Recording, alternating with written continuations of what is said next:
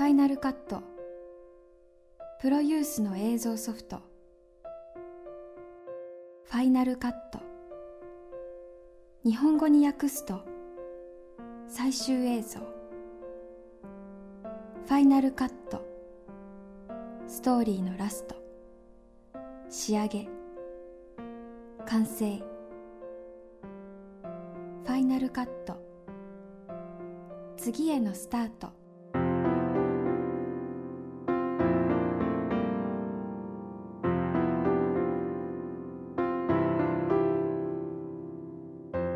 ネットから発信するファイナルカット。今回のキーワードは現場から見た映画界。0809ご出演いただくのは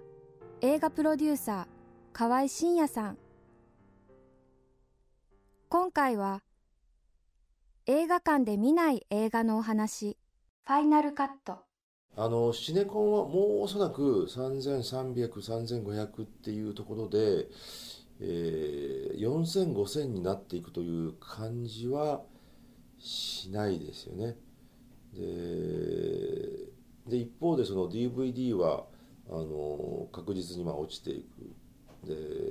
で本当はブルーレイというものが、まあ、ブルーレイって実は DVD の一種ではないんですよね。ブルーレイという問題ですよね。DVD は DVD、えー、ブルーレイはブルーレイというもので、えーまあ、プレステ3なんかではまあブルーレイの、まあ、画面が画像が味わえるっていうことで、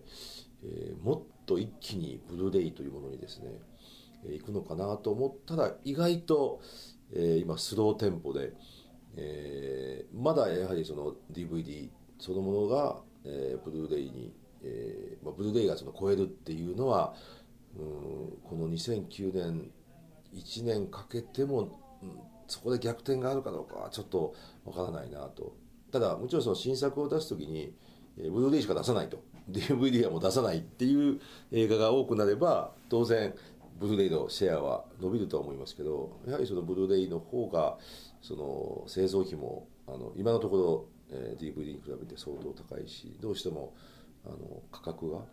高くなるということで、えー、ちょっと年中にその、えー、DVD あるいはまあブルーレイという市場がうんと広がるということではないかなとは思いますけど、まあ、一方では、えーまあ、いよいよその、まあ、オンデマンドという言い方がいいか、えーまあ、ネットでのその映画を視聴できると言った方がいいか分かんないですけど、えーまあ、そこはその昔はもうパソコンで見るというような、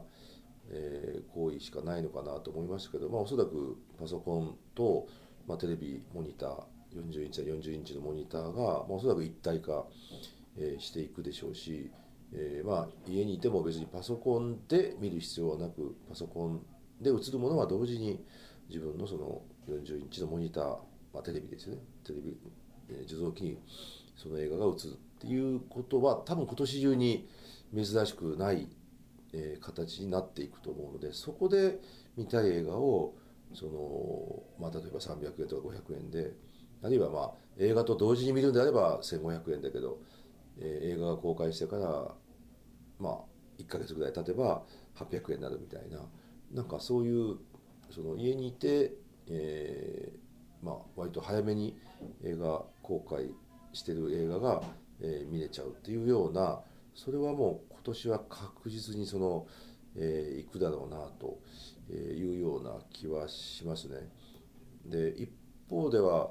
あの、まあ、自分はとてもそういう気持ちにはなれないですけど、まあ、携帯電話で、えー、おそらく2時間の映画がえー、まあ、流せるようになるとでその時に、えー、まあお金をその、まあ、出してもらって、えー、まあ、300円とか500円で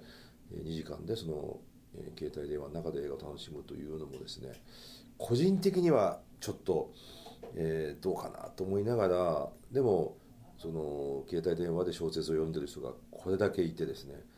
えー何しろ魔法のアイランドだけで600万人以上の会員が自分も読むしおそらくね何十万人の人がこうその自分が書いたものをこうそこに載せてるというですね。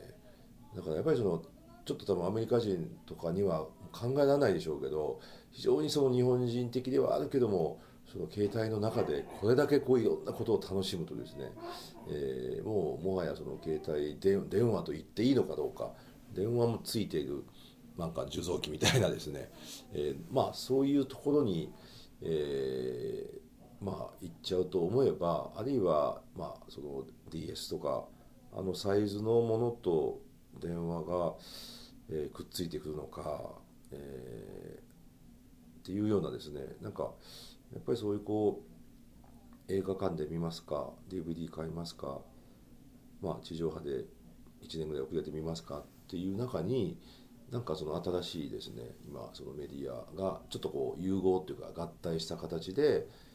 えー、そこで映画を見るというようなところにですね、えー、まあ、どうやら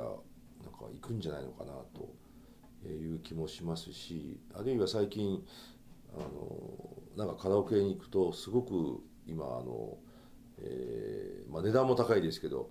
え非常にそのランクの高い、えまあ、カラオケ施設というか部屋も非常にあの昔のなんかこうカラオケボックスというもうボックスというふうに、まあ、呼ばれないカラオケの、まあ、豪華な部屋っていうようななんかそういうところがその光ファイバーをもう今引いたりっていうようなことがあるので、まあ、もしかするとその、まあ、カラオケで20人ぐらい集まってそこで、えー、なんか楽しむ映画も楽しむ歌も歌いながら映画も楽しむというようなことがですねまあここ何年か実験はあのされてきたんですけど、えー、まあ、なかなかやっぱり34人のカラオケボックスじゃ難しいなというのがありましたけどなんか20人ぐらいの部屋の入れるカラオケルームがこれだけ増えてくるとなんかそういうこともあるしあるいはうんまあ地方へ行けば行くだけいろんなそういうホールとか、えー、たくさんこう、まあ、使われてないものも今あると思うんですけどなんかそういう映画館ではないけども、えー、割と地元に密着したみんなが行きやすいところで、まあ、映画を、えー、と見せるっていうようなことで、えー、なんかやっぱり今年はいろんな形で映画を見てもらえるそのチャンスみたいなものが、えー、増えていくのかなというような、えー、と気がしてますね。次回ファイナルカットの詳しい情報は番組ホームページをチェックしてください。ナレーターは阿久澤奈々でした。大学生の思い出の一歩。えー、中島優です、えー、私がすごく思い出に残っている映画は海猿のリミットオブラブという映画です。これは2年半ぐらい前の映画なんですけど、と海上保安官の伊藤英明がこう沈んでいくフェリーにこう命をかけてなんて言うんだろう人を助けに行くんですけどその沈んでいくフェリーを見て婚約者の加藤愛がもう信じて待ち続けるっていう映画でそれが本当に感動的ででその中でももう船のフェリーの中で佐藤隆太との友情とかもあってもうすごく泣いた映画でした。で個人的にはその時に一緒に見に行った人が、まあ、当時付き合ってた彼でしかもその映画でのデートが最後のデートだったのでもう特に映画の中で使われてた伊藤優奈さんの「プレシャス」とかを聞くとその時の思い出がぶわっと蘇ってくる映画です。